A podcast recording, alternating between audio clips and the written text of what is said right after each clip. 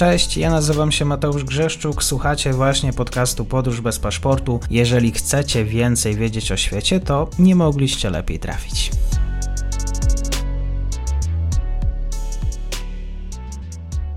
Partnerem odcinka jest Oanda, T M S Brokers, dom maklerski obecny na rynku już od ponad dwudziestu lat. W opisie odcinka znajdziecie link do aplikacji, w której możecie otworzyć konto maklerskie i grać na giełdzie, a wcześniej potrenować na koncie demonstracyjnym. Jeżeli otworzycie konto za pośrednictwem tego linku, dostaniecie na start książkę o tematyce inwestycyjnej. Zapraszam, Mateusz. Dzień dobry Państwu, dzień dobry wszystkim słuchaczom. Dzisiaj jesteśmy na Bałkanach. Jeżeli o Bałkanach, to jest ze mną Jakub Bielamowicz, Instytut Nowej Europy, komentujący właśnie ten region świata na podcaście, którego Państwo słuchają. Dzień dobry, bardzo mi miło. Dzień dobry Mateuszu, dzień dobry wszystkim. Dzisiaj o Wuciciu. Oczywiście wątków wokół tej osoby pojawia się ostatnio bardzo sporo. Każda końcówka, mam wrażenie, miesiąca to jest rozpatrywanie, rozdrapywanie ran, jeżeli chodzi o sytuację z Kosowem. My dzisiaj o Kosowie raczej rozmawiać nie będziemy, chociaż tutaj wywołała u mnie, u mnie uśmiech informacja, kiedy wysłałeś mi o tym te, te, ten link, że prezydent nazwał premiera Kosowa terrorystyczną kanalią. Dzisiaj w tematach będziemy rosyjskich. Z tego, co do dotychczas wiedzieliśmy, Serbia miała, cierpiała na swego rodzaju słabość, jeżeli chodzi o Rosję. Tu z tego, co orientuję, no, ludzie, ludzie Vučića podsłuchiwali opozycję rosyjską. Jakbyś mógł rozwinąć ten wątek? Może zaczynając od tego poziomu najbardziej ogólnego, więc od, od Rosji. Faktycznie Rosja stanowi jeden z czterech głównych filarów polityki zagranicznej Serbii. Pozostałymi filarami na wschodzie są to, są to Chiny, na, na zachodzie Unia Europejska, Stany Zjednoczone i ta polityka, ona zasadniczo od czasów jeszcze socjalistycznej Jugosławii polega na takim balansowaniu pomiędzy właśnie wschodem a zachodem. Faktycznie co jakiś czas docierają do nas doniesienia o tym, że właśnie Serbia się zbliża bardziej do Moskwy, potem z kolei te doniesienia są równoważone jakimiś spotkaniami właśnie na szczeblu unijnym, więc to tak w takim rytmie miesiąc po miesiącu, rok po roku upływa i faktycznie ostatnia, ostatnie doniesienie dotyczy Aleksandara Vulina, więc mamy prezydenta Aleksandara Vučića, to jest prezydent, prezydent kraju i wszechwładca Serbii, który zdaje się kontrolować już wszystko w tym kraju wraz ze swoją partią, e, serbską partią postępu, i jego dotychczasowym ministrem spraw e, wewnętrznych był Aleksandar Vulin. Faktycznie duże, duże podobieństwo pomiędzy nazwiskami i ta postać została ostatnio szefem B I A, to jest Narodowa Agencja Wywiadowcza. Serwisy światowe, polskie także obiegły doniesienia o tym, że pros- rosyjski polityk został szefem Serbskiej Agencji Wywiadowczej. No to było, powiedziałbym, dla mnie przynajmniej spodziewane z tego względu, że mieliśmy pod koniec października dość głęboką przebudowę serbskiego rządu.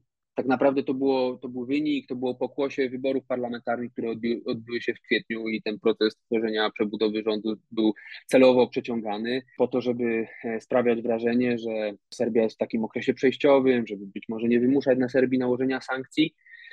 No i powiedzmy w ostatnim możliwym terminie konstytucyjnym ten rząd został przebudowany i powołany. W dalszym ciągu pod przewodnictwem Anny Brnabić, ale jeśli popatrzymy na ministrów, tam dość szeroka przebudowa się odbyła, dość, dość wiele nazw zostało wymienionych, przede wszystkim wiele osób skompromitowanych, wielu a- aferzystów, którzy byli już takim, powiedzmy, dość obciążeniem dla tego rządu.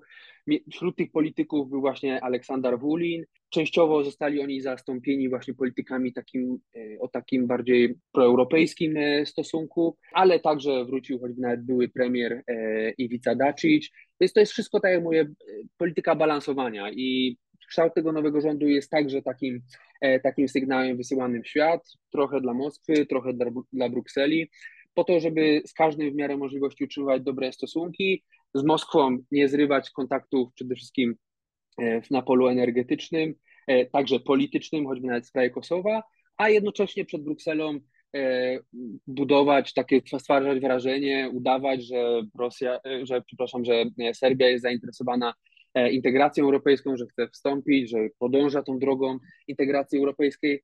No, coraz mniej już, coraz mniej ludzi już w to, w to wierzy. Myślę, że już nikt, kto tak naprawdę przygląda się Bałkanom, nie wierzy w to, że Serbia w tym kierunku poważnie zmierza. No i mamy faktycznie Vulina, który między innymi zasłynął aferą związaną z podsłuchiwaniem rosyjskich opozycjonistów, ale to jest, że tak powiem, jedna z, to, jeden z wielu zarzutów, który można mu poczynić. No jest, to, jest to przede wszystkim polityk, który wywodzi się no, z dawnej partii, on dawniej był w partii właśnie Slobodana Miloševića, czyli w serbskiej partii socjalistycznej, obecnie jest w takiej mniejszej partii ruch socjalistyczny, to jest taka trochę satelicka partia w stosunku do reżimu Aleksandara Vučića.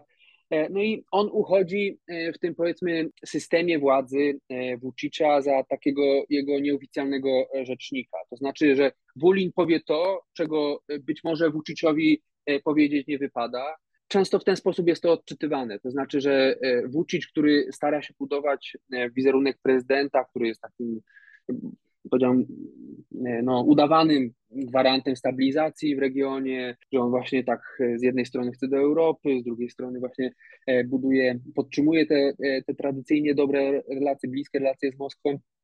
No, jemu pewnych rzeczy nie wypada powiedzieć, a Vulin, właśnie ten nowy, nowo powołany szef agencji wywiadowczej, no on to po prostu powie i on jest znany przede wszystkim z rozwijania, zgłoszenia koncepcji siostrzanej, czy takiej, powiedzmy, trochę podobnej koncepcji do ruskiego mira, no? Czyli ruski mir, czyli koncepcja zjednoczenia wszelkich ziem zamieszkanych przed, przez Rosjan pod przywództwem właśnie Rosji i mamy właśnie taką siostrzaną, podobną koncepcję, która się nazywa Serbdom.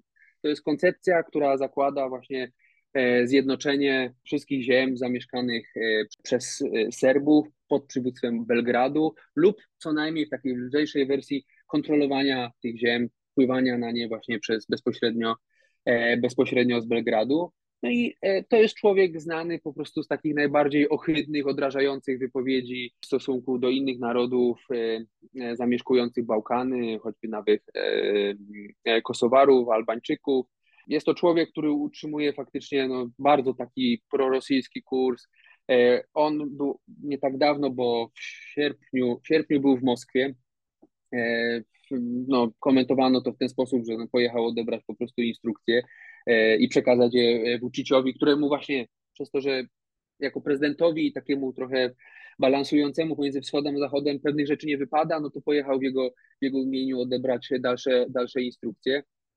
No, moim zdaniem, moje zalecenie być może, czy sugestia dla agencji wywiadowczych Zachodu, Unii Europy, krajów Unii Europejskiej byłaby taka, żeby po prostu ograniczyć współpracę, jeżeli, jeszcze, jeżeli taka uwaga jeszcze istnieje, ograniczyć po prostu współpracę z serbską agencją wywiadowczą do, do niezbędnego minimum. No, można się spodziewać, że to wszystko będzie na bieżąco wykorzystywane, przekazywane Moskwie. Z tego względu no, no nie jest to nic, z czego powinniśmy się cieszyć, ta nominacja, ale tak jak mówię, no nic, nie jest to też nic zaskakującego.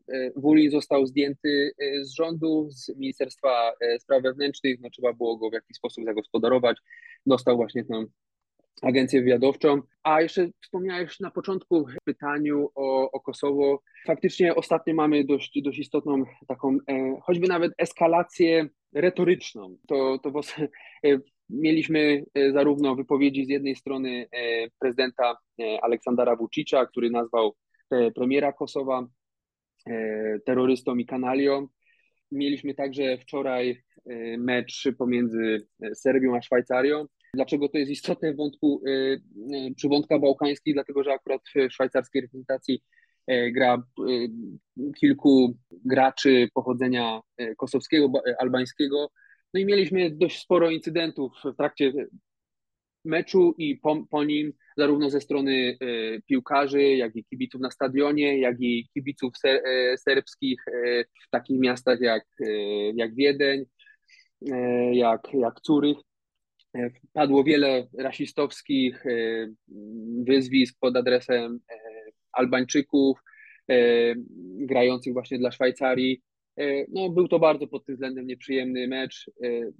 No, ostatnio faktycznie nie dzieje się na tym kierunku zbyt dobrze. Mamy no, trwający cały czas spór o tablice rejestracyjne pomiędzy Kosowem a, a Serbią.